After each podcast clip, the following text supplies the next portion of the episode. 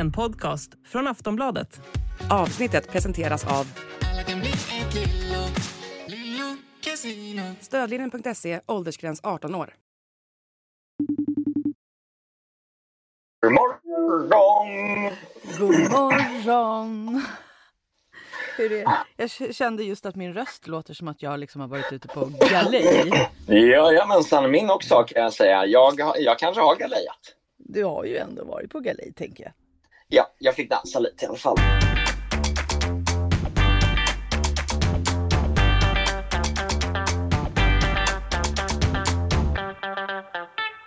Hej, hej, hallå! Deltävling nummer tre blev verkligen den mest svårtippade hittills. Karina Bergs kompisar gjorde succé och La Gunilla stod pall för trycket. Ja, det har blivit dags att snacka ner allt som hände i Växjö. Välkommen till Schlagerkoll. Jag heter Jenny Ågren och jag har med mig Tobbe Ek! Tobbe. Hur mår du denna morgon? Jo men det är bra, jag har sovit fyra timmar, hunnit slänga i mig lite frukost och börjat blogga faktiskt. Men nu tar jag lite paus för att spela in podd innan jag får fortsätta blogga på vägen hem. Vad härligt att höra. Du Tobbe, vi har ju fått in en drös mejl också. Ja, verkligen. Och de skickar man till schlagerkoll.aftonbladet.se. Det är så himla härligt att få alla mejl från er. Vi ska försöka svara på så många vi bara kan. Det ska vi göra. Vi kanske nästan ska göra ett frågeavsnitt sen efter Mello. Varför inte? Fortsätt ösa in frågor eh, så, eh, om allt möjligt så ska vi se vad vi kan göra av det. Gör så. Tobbe, vill du börja med att berätta hur efterfesten var? Du var ju besviken efter Göteborg, hade lite mer förväntningar på Växjö. Ja, och det var bättre den här veckan, men det är ett problem när festlokalen inte är i samma, inte är på artisthotellet utan i en separat lokal. Vi var på Fe- Växjö konserthus. Och precis som förra veckan, gud, eh, jag, eh, jag låter som en kråka idag. Eh, jag, låter, jag låter som Samir helt enkelt. Eh, Ja men det är ett, eh, eh, det- det var en stor lokal med alldeles för hög ljudvolym utan möjlighet att gå undan och prata med varandra. Och väldigt många vill ju kunna samtala. Och det innebär att väldigt många också gick från festen tidigt. Men samtidigt, en efterfest där, eh, där Cassiopeia och Klara Klingenström och Erika Persson dansar hela vägen in till stängning. Man kan inte annat än älska det. Och när Cassiopeia, eh, fem, fem i 3, eh, dansar och sjunger till Tattoo tillsammans med Thomas Gesson. De har ju båda varit med och skrivit den. Det gör ju efterfesten fantastisk. Vad roligt det låter ändå. Ändå en, en uppgradering från förra veckan. Definitivt. Tack för det Cassiopeia, tack för det Klara Klingenström. Eh, härligt bara. Sen var det ju så här, Tobbe, vi går in nu på själva resultatet för eh, det var ju inte någon direkt överraskning vilka låtar som faktiskt gick till final. Eh, ändå välförtjänt att veckans bästa bidrag tycker jag med Jacqueline fick gå raka vägen till final. Absolut, och att, eh, att Cassiopeia tog den andra eh, finalplatsen. Det var ju ändå spekulationer, framförallt efter fredagens genrep, att Gunilla Persson skulle kunna ta en direkt till finalplats. Just för att hon gjorde sån succé, hon hade sånt enormt stöd från arenan. Men när man tittar på poängen så var det ju så att hon fick visserligen två tolvor, men hon fick också tre stycken eh, lägstapoängare, trepoängare. Eh, och det var från de äldre ålderskategorierna.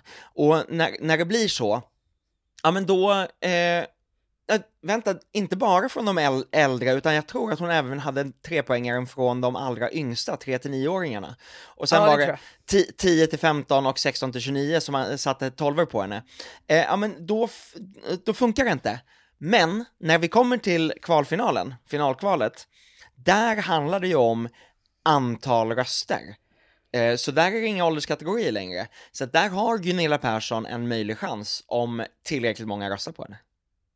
Tobbe, jag tycker ändå fortfarande att den här lösningen som de gör med att de ska stå och sjunga sitt nummer mitt i publiken liksom förtar lite av hela grejen. För jag tänker både Jacqueline, Smash Into Pieces och även Liamo hade ju sådana nummer som liksom bygger så mycket på scen, koreografin och hur det ser ut.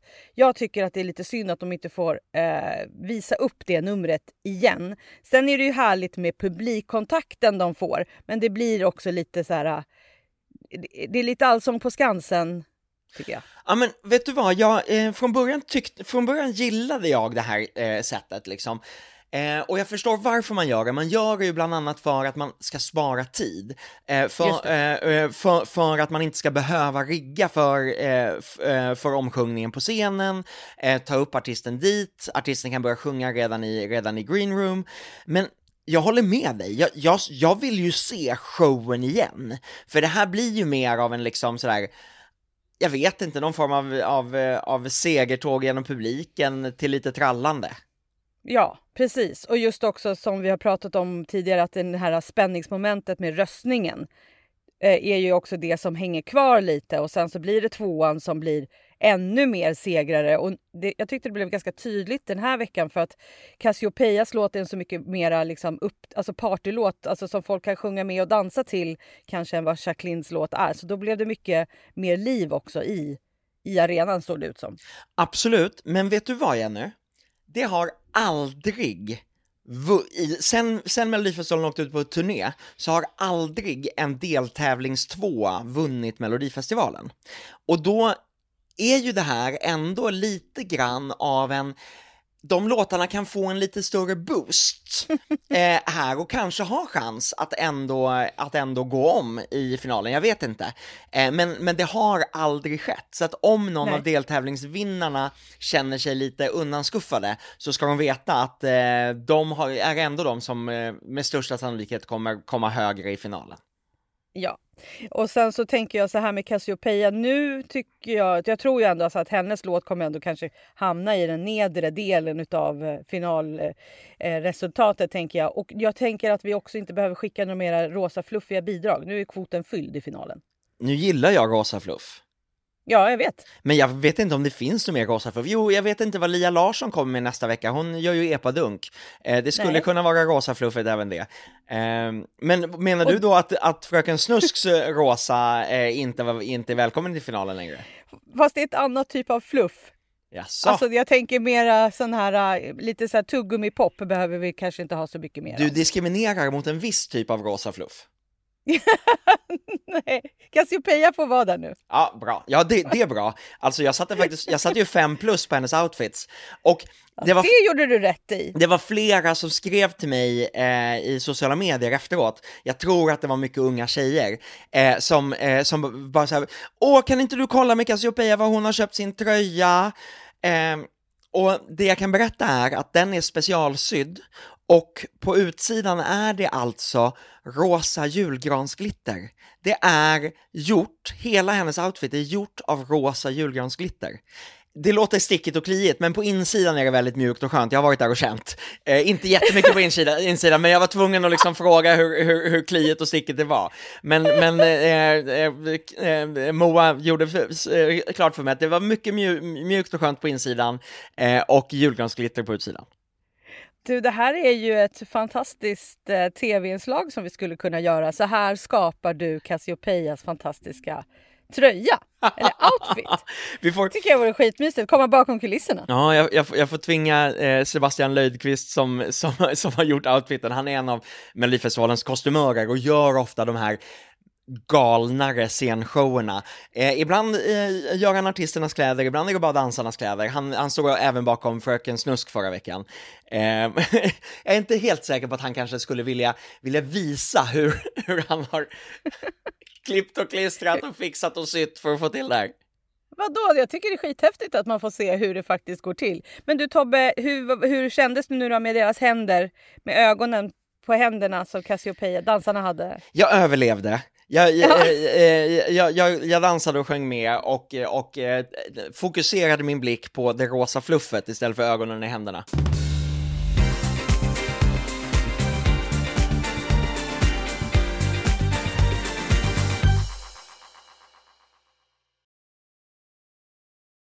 Men du Tobbe, hur var Gunilla efteråt då? Hon verkade svaja lite på, på vilken plats eh, hon hade hamnat efteråt såg jag i när eh, vår kära kollega Stina intervjuade henne i live-tvn efteråt. Förlåt, men här måste jag rasa lite mot SVT.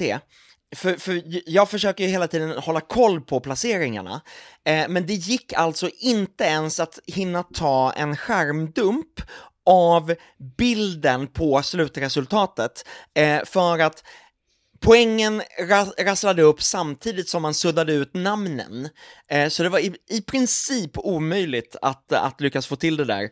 Eh, och det att SVT inte berättar vilka två gick till finalkval? Vem kom trea, vem kom fyra? Det, eh, jag blir riktigt upprörd och det här, det här vet jag att vi också fick mejl om. Emma eh, mejlade till oss eh, och, och eh, skrev att vi blev helt crazy galna här med min soffa när de inte publicerade resultatet som man hann läsa det.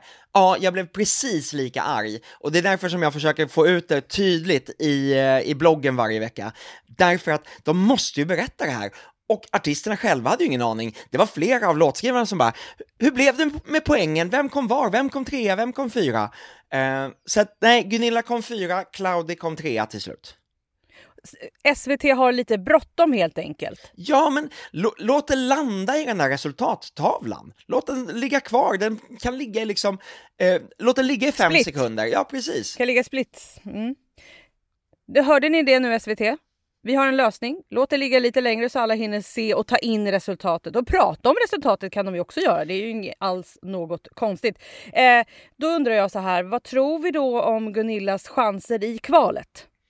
Ja, men, och där handlar det om att det är annorlunda i kvalet. Det är inte åldersgruppspoängen, utan det är antal röster med ett litet intrikat uppbyggt system där man viktar antal röster mot antalet eh, eh, totala röster i programmet och så vidare.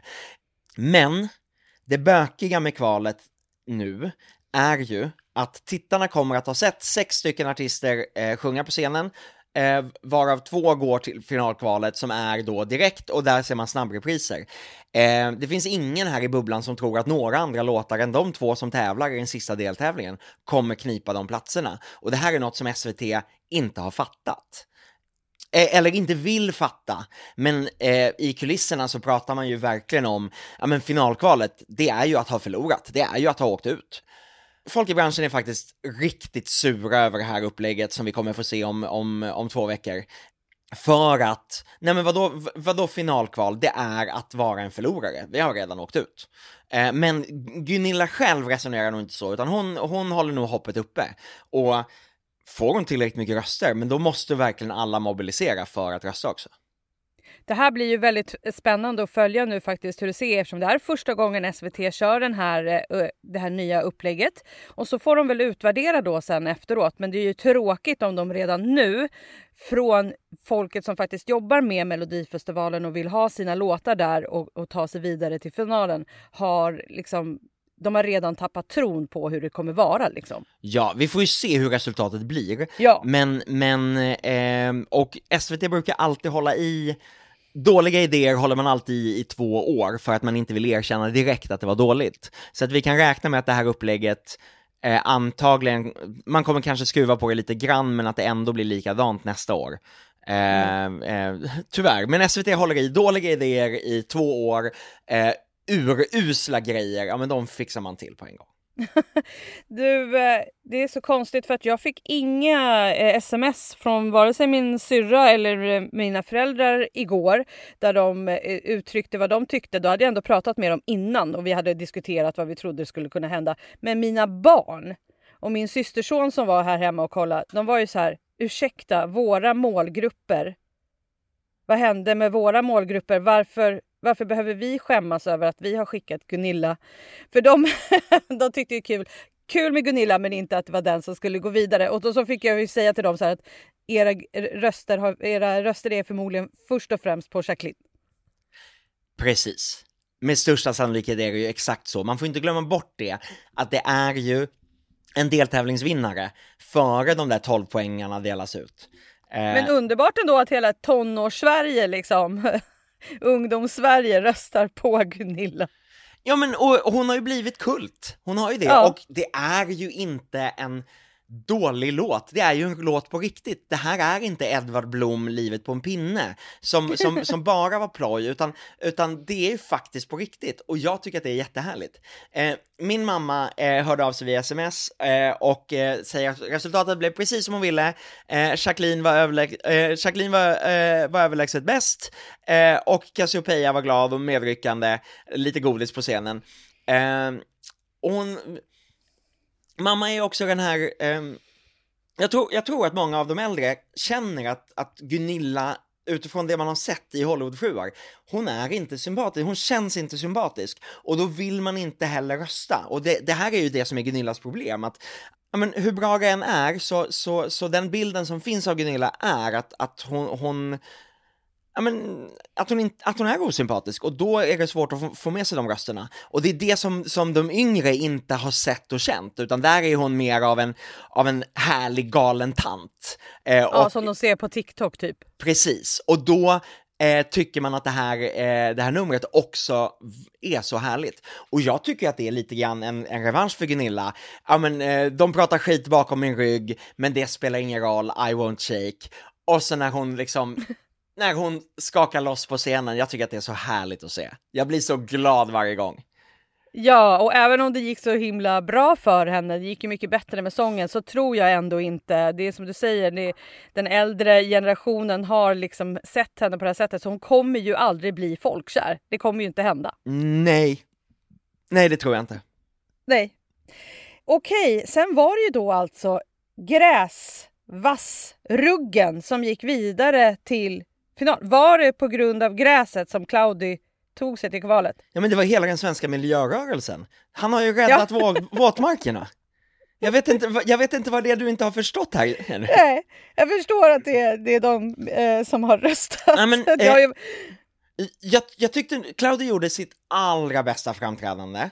Eh, och, eh, eh, så det var välförtjänt, men jag blev ändå förvånad. Och det följer lite i regeln, pojke slår flicka, det är en Melodifestival oskriven regel.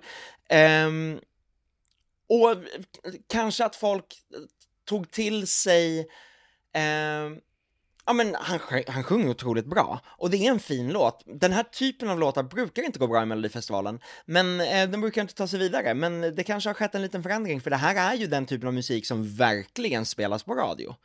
Eh, men jag blev lite ledsen för Klara Klingenströms skull och också för att hade Klara tagit den där fjärde, eh, den där sista finalplatsen, eh, då hade det varit ett unikt och historiskt resultat med fyra kvinnliga akter vidare i Melodifestivalen. Det har nämligen aldrig skett förut och det fick inte ske den här gången heller. Eh, Sverige har inte kommit dit ännu. Till, Tobbe, till, att vi kan ha det så. Till, kvin, till jämställdheten till och kvinnorna. Nej. Nej. Nej. Nej. Vi, vi, måste vänta några år till bara. Men du, eh, det kändes ändå som att eh, det var ganska... Alltså, det var ju ett svårtippat en svårtippad deltävling den här veckan tycker jag verkligen. Gud ja! Och, och det här med Claudia, alltså man kan bryta ner det i siffror också. Eh, för där han fick, inga, han fick inga bottennoteringar, det var ingen åldersgrupp som hade honom på sista plats. Och där tänker jag att, att det är också så här, söt kille i, i, i trevlig scenografi funkar både på de yngre och på de äldre. Medan Klara Klingenström kanske eh, gick, gick hem bättre hos de äldre, men numret blev för, för, för svart och mörkt och tråkigt för mm. de yngre. Och då, eh, då halkade hon ut tyvärr. Ja, och eh, hon var ju väldigt ledsen efteråt men du sa ändå att hon var med och festade på eh, efterfesten hela kvällen. Ja, men, så här, jag tycker så mycket om Klara. Hon är en he hon är helt fantastisk som person. Så, så, men när klockan var halv tre på, på natten, eh, då, då hittade vi varandra och jag kramade om henne och, och frågade hur hon mådde. Hon bara, ja men nu är det bra. Men hon, hon sa, ja men jag var, jag, ja, men det är klart att jag är jättebesviken, jag är en sån vinnarskalle. Jag är jättebesviken, men nu känns det okej, okay. nu får man bara ta det här. Eh, och det var så härligt, för hon var, hon var med och stängde festen och verkligen dansade och hoppade runt. Så att när jag fångade henne där eh, sent på natten så, så var det liksom så här att Jo, hon, hon, hon kunde fortfarande erkänna att, att, att hon var besviken, men, men nu var det ju fest, nu skulle, nu skulle vi ha kul. Liksom. Mm, vad härligt att höra.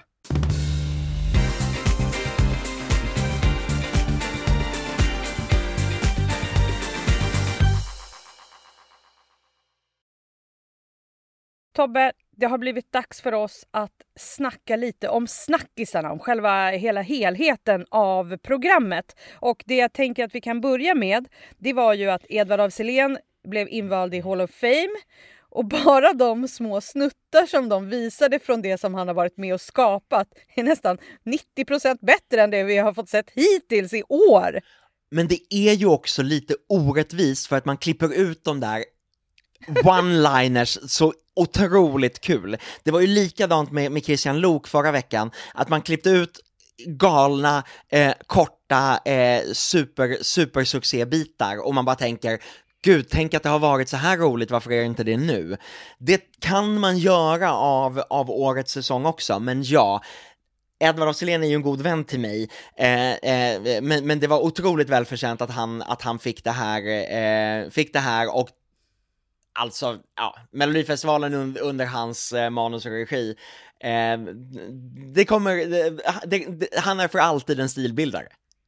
Alltså det är ju det som man ser mycket fram emot när man kollar på Eurovision numera för det är han som kommenterar och när han och Måns har suttit tillsammans så har det ju varit en hel fröjd av att bara sitta och lyssna på deras eh, roliga kommentarer och till och med liksom mina barn som har varit små när de har börjat lyssna på honom och ändå fattat hans humor. Det tycker jag är fantastiskt roligt och det ska bli så spännande att se vad han gör utav Eurovision. Men fatta pressen att göra ja. ett tredje Eurovision. För, eh, 2016 blev utsett till världens bästa underhållningsprogram.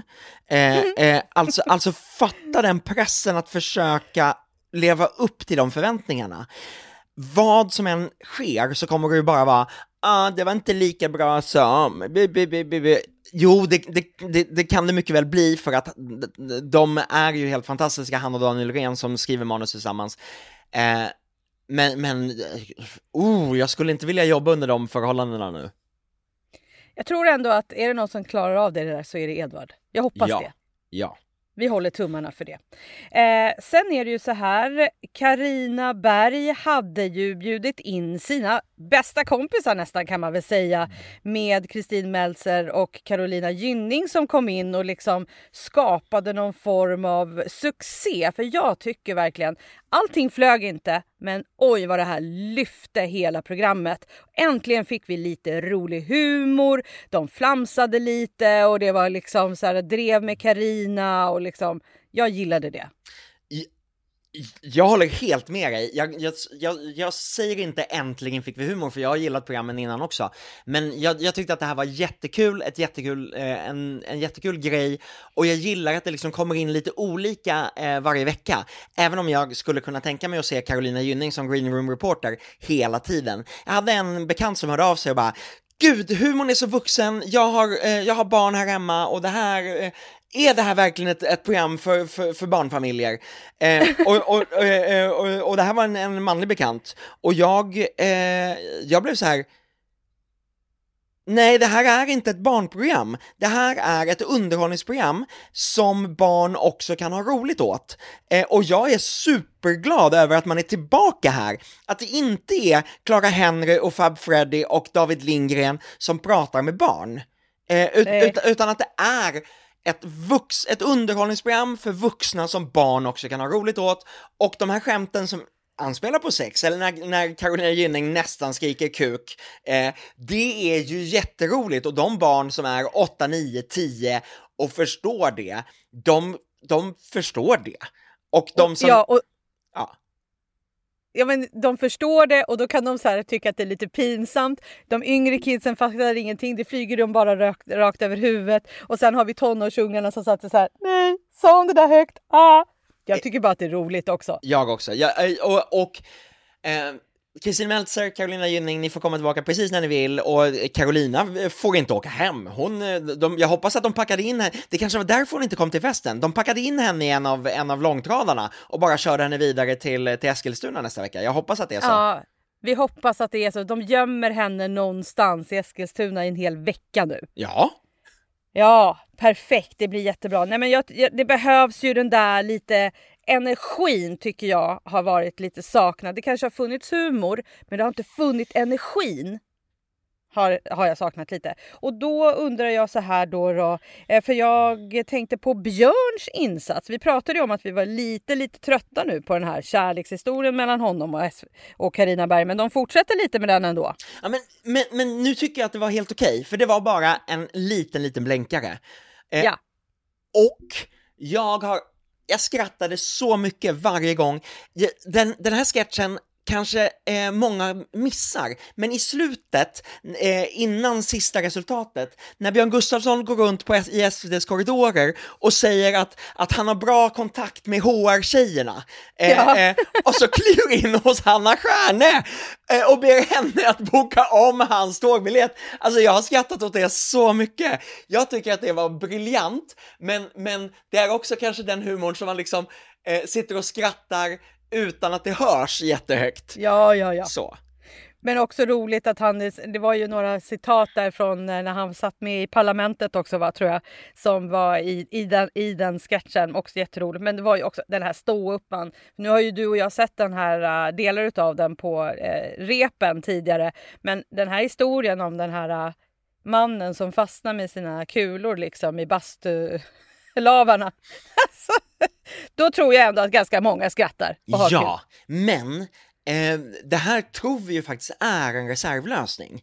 Eh, Ja. Och, och, och för, för han, han har ju kört den några gånger eh, på repetitioner i olika varianter och, det, eh, eh, och, och de repade någonting annat där han var utklädd eh, på fredagskvällen, men sen har de antingen stekt det eller flyttat det till en annan vecka för att vässa det lite till. Så, att, så att det kändes som att nej, men nu, nu tog de in Björn med en, med en stand-up och det var fantastiskt. Jag tycker att han är jätterolig. Eh, Men jag saknar lite musikunderhållning. Mm. I, eh, även, om, även om det inte har varit någon, någonting som har tilltalat mig de tidigare veckorna så hade jag ändå velat höra någon form av gamla historisk mellolåt här. Det hade du velat. Jag tyckte att det var väldigt kul att eh, eh, Meltzer, Berg och Gynning öppnade med att sjunga eh, eh, Ringer du så kommer vi till Call it you Ja. come die. Och de gjorde det fasiken live. Otroligt! Ja, det var- Fantastiskt! eh, eh, hatten av för det. Eh, och igen, jag hoppas att ni har packat ner Carolina Gynning så att hon kommer med nästa vecka också. Också fint att på så sätt hylla en gammal eh, mellovinnare med, eh, av, med The Ark, alltså deras Eh, när de vann 2007 var det va? Inte med den här låten. Det här är ju deras absolut bästa låt. Och dessutom för hemmapublik Växjö, The Ark är ju härifrån. Just. Så att, Ja, så härligt. Okej, eh, vi- vi ska ta lite snabbt också bara. Vad tyckte du om artistvykorten den här veckan? jag tycker kanske inte att vykorten har varit jättekul. Jag tror ju att det är det här som skivbolag och artister vill, att vykorten ska handla om dem. Eh, så, men jag tycker att de var ganska tråkiga. Jag tyckte att de var jätteroliga förra veckan eh, när det var Karina Bergs talkshow och Björn Gustafsson dök in i dem. Eh, och nu var de lite eh, torra igen. Precis, och första Mm. veckan var de ju också ganska torra. Ja, det var som att de var tillbaka till, på ruta ett. Det var lite tråkigt också. Och det som jag också undrade, noterade du eh, att Gunilla hade med sig någon form av gosedjursleopard när hon var på dejt med Karina? Alltså jag har ju sett Hon- det här, jag har sett det vet- 35 gånger och ändå inte sett det. Karina ger henne en blombukett. Sen helt plötsligt har hon både en blombukett och en gosedjursleopard eh, i, eh, i handen. Sen sätter de sig ner och då försvinner blommorna. Men den här lilla gosedjursleoparden ligger liksom i hennes knä hela tiden. Men jättekonstig detalj. Jag undrar verkligen. Jag tänkte att det här har du spanat in. Det hade jag inte. Jag spanade in så mycket annat, eh, men just det eh, hade jag inte spanat in. Nej. Då är det en gåta som vi kanske kan få svar på från Gunillas läger. Vad tror du? Jag vet inte om det är en av de viktigaste frågorna jag kommer ställa nu, men eh, du vill att jag ska ta reda på det här alltså? Ja men alltså, en, hon är 65 år. Går hon runt med en gosedjursleopard? Låt kvinnan ha en maskot. Ja, det var hennes maskot! Jag tänker att det kunde vara det. Ah, så kan det ha varit. Mm. Ja. Eh, Tobbe, är vi redo nu för mejlskörden? Jajamensan, och ni som vill mejla oss, då gör, ni det till schlagerkoll.aftonbladet.se. Visst kunde jag det där bra, Jenny? Ja, du är så duktig. Jag har, jag har drillat dig ordentligt här nu. Hallå, är det bara jag som skulle vilja vara med på dejten med Cassiopeia och Karina Berg? Hur trevligt och genuint skoj. By the way, rätt låtar gick vidare till final. Säg hälsa Johanna. Vi pratade just om artistvykorten. Det vart lite... Eh, hade, hur mycket hade de druckit? Eh? Nej, det hade de ju inte. Det, det här spelas ju in liksom på, på onsdagen. Eh, eh, de är eh, spiknyktra allihopa och det ska gå, gans, det ska gå ganska mycket undan. Eh, men, men eh, jo, men de såg ut att ha kul tillsammans. Men det är ju alltid roligt att vara med Cassiopeia och det är alltid roligt att vara med Karina Berg. Så den kombinationen eh, var verkligen en, ja men den var härlig. Mm. Hej underbara ni! Tack för en toppenpodd! Det är vi som tackar. Jag har funderat lite över hur det fungerar med bidragsurvalet. Nu har vi faktiskt fått två mejl om det här, eh, så att vi tar det här nu. Jag tyckte mig höra någonstans att ett av årets bidrag skickats in flera år i rad, men inte lyckades komma med förrän i år. Då blev jag lite smått fundersam över hur allt fungerar egentligen. Eh, och, sen, och det är det Ellen som skriver till oss och undrar hur det här funkar. Ellen skriver också PS Jenny du är inte en gnälltant alls. det ville du lyfta fram där Jenny. Ja det vill jag faktiskt. Tack snälla Ellen för det. Och Elias har också skrivit in och undrat hur det går till med utvalet av låtarna till eh, Melodifestivalen. Och Tobbe, det här kan ju du som ett rinnande vatten. Ja, och om jag inte minns fel så, så eh, skrev Ellen också någonting om att hon tyckte att, eh, att man bara skulle få en chans. Har man skickat in en gång så får man inte skicka in igen. Eh, och, mm. och, och där skulle jag säga så här att ehm, det handlar ju väldigt mycket om att en, en låt ska hamna rätt både i pusslet av olika typer av låtar. Eh, det kan vara så att en, en låt skickas in med olika artister i olika typer av produktioner. Eh, om den regeln om att man bara fick skicka in en låt en gång eh, hade funnits, då hade vi aldrig haft Eld och vatten med Sarek i Melodifestivalen och vi hade aldrig haft eh, Hasse Anderssons eh, Guld och gröna skogar, för det är låtar som har skickats in flera år i rad. Ehm, när det gäller Eld och vatten eh, så skickades den in med olika artister i olika versioner, eh, medan eh, Gulligröna skogar skickades in med Hasse Andersson, men, eh, men det, det, liksom, det handlade om att, det skulle, att den skulle komma rätt, och de båda de låtarna är ju superhits. Så att eh, det skulle jag inte säga att det skulle vara bra om man införde regeln att man inte får skicka in samma låt flera gånger. Ja, men hur det går till? Jo, eh, låtskrivare eh, skickar in massor med låtar. Eh, det kommer in ungefär 3000 låtar eh, varje år. Men framför allt för SVT så till skillnad från på 80 och 90-talet när man lyssnade på låtar med demoartister eh, och sen val, och valde ut låtarna och sen försökte hitta artister till dem, så går man ju mycket mera nu på ett helt paket. Därför att det är skitsvårt att ha valt en låt och sen komma till Danny Saucedo, Klara Klingenström eller, eh, eller Lasse Stefans och säga hej, vill ni sjunga den här i Melodifestivalen? Numera är ju artisterna ofta mycket mera med i processen av att plocka fram de låtar som de vill sjunga. Så eh, nästan alltid handlar det om Eh, nästan alltid handlar om att, man, att, att det finns ett helt paket. Eh, att, att man har artist och låt och skickar in det tillsammans. Och det är ju också därför som det är, är ganska många eh, samma låtskrivare. För att de har knäckt den här koden, de har lyckats klura ut vilka artister är intressanta för SVT, ska vi jobba med dem, hur gör vi? Eh, och där så är det ju också så att flera av skivbolagen och SVT arrangerar låtskrivarcamps där man parar ihop en massor med artister med massor av, av, av låtskrivare och så skriver man låtar ihop med syftet att eh, få med de här låtarna i Melodifestivalen. Det är också en anledning till att det numera är så många låtskrivare på varje låt. För att du kan ju ha då en artist tillsammans med fyra låtskrivare, går in i ett rum och så skriver de en låt där, men man kanske bara hinner skriva en bröt till den låten. Eh, och så känner man ändå, men det här har någonting. Då plockar en av låtskrivarna med sig det hem och så sitter han kanske med en annan kille eller tjej och jobbar vidare på det här. Och, och då plötsligt så är de sex, sju stycken som har skrivit de låtarna. Men eh, återigen, eh, vad, vad, vill jag komma till? Jo, eh, då väljer ju SVT ut hälften, eller juryn väljer ut hälften av bidragen. Och sen så är det ju Melodifestivalens redaktion med Karin Gunnarsson i spetsen som väljer ut den andra hälften. Och de väljer hon också av låtar som har skickats in, men hon kan också vända sig utanför dem och eh, gå direkt till artister eller låtskrivare och säga, ska inte ni skicka, eh, liksom, har ni ingenting, skulle ni vilja vara med, har ni någon låt som ni kan presentera för oss? Men det jag vet, det är att när, många artister tycker jag eh, liksom vill kanske bara få det där eh, bananskalet in, att ja men jag kan vara med, eh, eh här får du min låt. Men då säger SVT och Karin att ja men skicka in den då. Hon vill ju allra helst att juryn ska välja de låtarna. Ja men då har hon ett kvitto på att det inte bara är hon själv som tycker att en låt är rätt. Eh, så, så att om man tittar på 30 låtar nu så har juryn valt 30 av dem, men sen är det säkert åtminstone 13 till som var inskickade och som kanske kom långt i juryn men inte var med bland de 15. Och så kanske det är några som Karin sen har handplockat utifrån, där hon har, eh, eh, där hon har hört av sig till olika artister eller låtskrivare för att försöka övertyga dem. Vilket härligt uttömmande svar Tobbe. Det är tur att vi har det, dig här och jag hoppas att Ellen och Elias nu har fått svar på hur det funkar med att få in en låt i Melodifestivalen.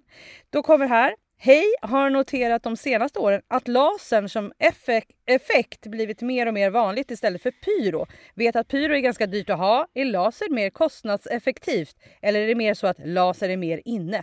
Laser är ju coolt och skapar en proffsig känsla med lite glittersprak och konfetti är ju ändå Mello. Tack för en toppenpodd hälsar Sara. Ja men Sara, eh, laser känns ju mycket mer musikvideo medans pyro känns live. Så att jag, jag, jag verkligen, jag älskar pyro. Men du har rätt i att pyro är, det är så dyrt.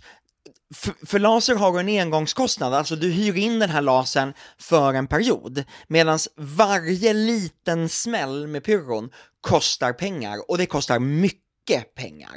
Eh, så, att, så att det är absolut en kostnadsfråga för de allra flesta när det gäller om man vill ha pyro med. Eh, och, eh, och lasern är, eh, ja men det är en cool effekt som passar i vissa låtar och som åtminstone, det är inte billigt men det är kostnadseffektivt eftersom du betalar mer av en engångssumma för det. Är det så att pyro också är lite mer, mindre miljövänligt än laser? Det kan det vara. Man tänkte om eh, Claudio kanske inte valde att ha pyro eftersom... Eftersom man skulle rädda våtmarkerna? Ja, precis. Eh, man vet aldrig. Vet du vad Jenny, du har nog rätt. Det är väl lite som, som, som fyrverkerier ute i luften, att det kanske ja. inte är... Och, och, så också för att det förbrukas hela tiden såklart. Det är också omiljövänligt. Jag har inte tänkt på den, eh, jag har inte tänkt på det alls. Nej, det blir något mer för dig att gräva i under din tid som Melodifestivalen-reporter på fältet. Vi ska ta ett eh, sista mejl från vår eh, kära lyssnare Eva. Hej slagervänner! Nu har vi haft tre del deltävlingar i Sveriges största musiktävling och jag måste tyvärr säga att jag är lite besviken. Låtarna som hittills tävlat är inte potentiella vinnare i Eurovision. Om Sverige vill vinna måste vi ha låtar som sticker ut, som har ett scenframträdande alla Loreen och Måns Zelmerlöw. TV-tittarna vill se något hända förutom att bara stå och sjunga. Ett exempel är Finlands bidrag i år. Bör Sverige göra det också? Vad ska man välja? Vad tror ni att det beror på att Sverige alltid vill skicka snygga, perfekta nummer? Sen hoppas Eva också att eh, vinnarlåten finns i kommande tävlingar. Hälsar Schlagernad från Börd. Hej Eva, jag älskar att få mejl från dig. Jag tycker att det är helt fantastiskt känslan nu är ju att det är ett mellanår, och det är ett sånt år som det är efter att man har vunnit Eurovision ett år. Eh, det är mycket svårare, någonting gör att det är mycket svårare att hitta den där vinnarlåten då. Eh, jag tycker inte att det har varit dåligt, men jag håller med om, jag tror inte att vi har någon Eurovision-vinnare bland de, eh, bland, de 18 bidrag vi har hört hittills. Eh, och jag är inte säker på att vi har någon Eurovision-vinnare av de 12 låtar som återstår att höra. Men kanske. Vi har Danny Saucedo, vi har Marcus Martinus, vi har, vi har Medina, vi har Dotter kvar, eh, vi har Lasse Stefans, vi har Lia Larsson, vi har Elektra. Alltså, det finns eh, spännande saker att se fram emot, men någon Eurovision-vinnare? Nej, vet du, jag tror inte att vi har det i år. Nej, det tror inte jag heller. Vi har det inte i oss och det kanske kan vara så att resten av Europa behöver återhämta sig lite från Sveriges vinst förra året också. Och sen är det ju det här med att, eh, ja men vi, så här, vi gillar ju när det är snyggt och uppstyrt och inte så kaotiskt. Och därför tror jag, det, vi skulle aldrig skicka Samir och Viktor, eh, vi skulle aldrig skicka Gunilla Persson. Eh, jag tycker att det är lite tråkigt, jag skulle vilja att Sverige vågade bli lite crazy. Vad kommer Medina med? Är det de vi ska skicka i år? Om det påminner om förra gången, så, så är ju det mer av glädje och härligt än de här slicka, snygga musikvideoliknande numren. Och är det så att man av någon anledning som mellonörd eller du som lyssnar kanske inte ens är mellonörd utan bara tycker att det är roligt att lyssna på oss ändå. Har du inte sett Finlands bidrag i år? Ja, men det är bara att söka upp det för det är helt fantastiskt nummer och vi kommer ju prata mer om Eurovision-bidragen längre fram. Windows 95 man med låten No Rules. Eh, ja, det är lite utöver det vanliga. Det kan vi säga. Ja, det är det, det, är det verkligen. Eh, går lite i linje med förra årets eh, eh, bidrag från Finland med lite craziness. Eh, vi får se helt enkelt hur det går för Finland och vi får se vad Sverige kan skaka fram resten av eh, de här deltävlingarna som är kvar. Nästa vecka då ska vi till Eskilstuna och jag hade önskat att jag kunde säga eh, liksom jämfört med den här veckan att det skulle bli ordning på torpet, men det vet jag 17 om det blir det. Men jag längtar ändå att få höra vad Danny Saucedo har med sig i tävlingen i år. Det har ju snackats om att det är han som är the one to beat this year. Och så får vi en comeback av både Dotter och Lasse Stefans. Det, ja, men, eh, jag hoppas på att, eh, att det ska bli riktigt, riktigt kul nästa vecka. Och jag är verkligen spänd på att se vad Danny Saucedo har att komma med. Det blir Lia Larsson också med lite epadunk. Precis, det ska också bli intressant att se om hon, eh, för, för nu gjorde ju Fröken Snusk det väldigt, väldigt bra. Eh, kan Lia Larsson utmana henne?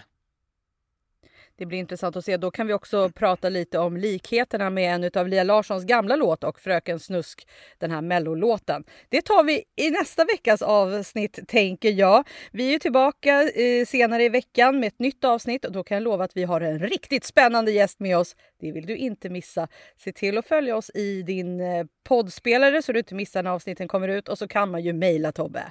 Jajamensan, till schlagerkollat.aftonbladet.se. Och har ni mera allmänna frågor om hur det funkar med Melodifestivalen, hur det funkar i Eurovision, eh, låturval eller, eller så, så, eh, så börjar vi fila på om vi kanske ska spara sådana frågor till ett frågeavsnitt helt enkelt efter Melodifestivalen.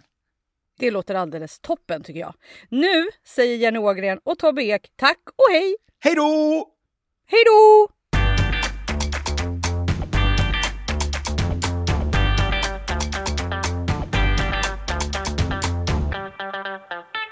Du har lyssnat på en podcast från Aftonbladet. Ansvarig utgivare är Lena K Samuelsson.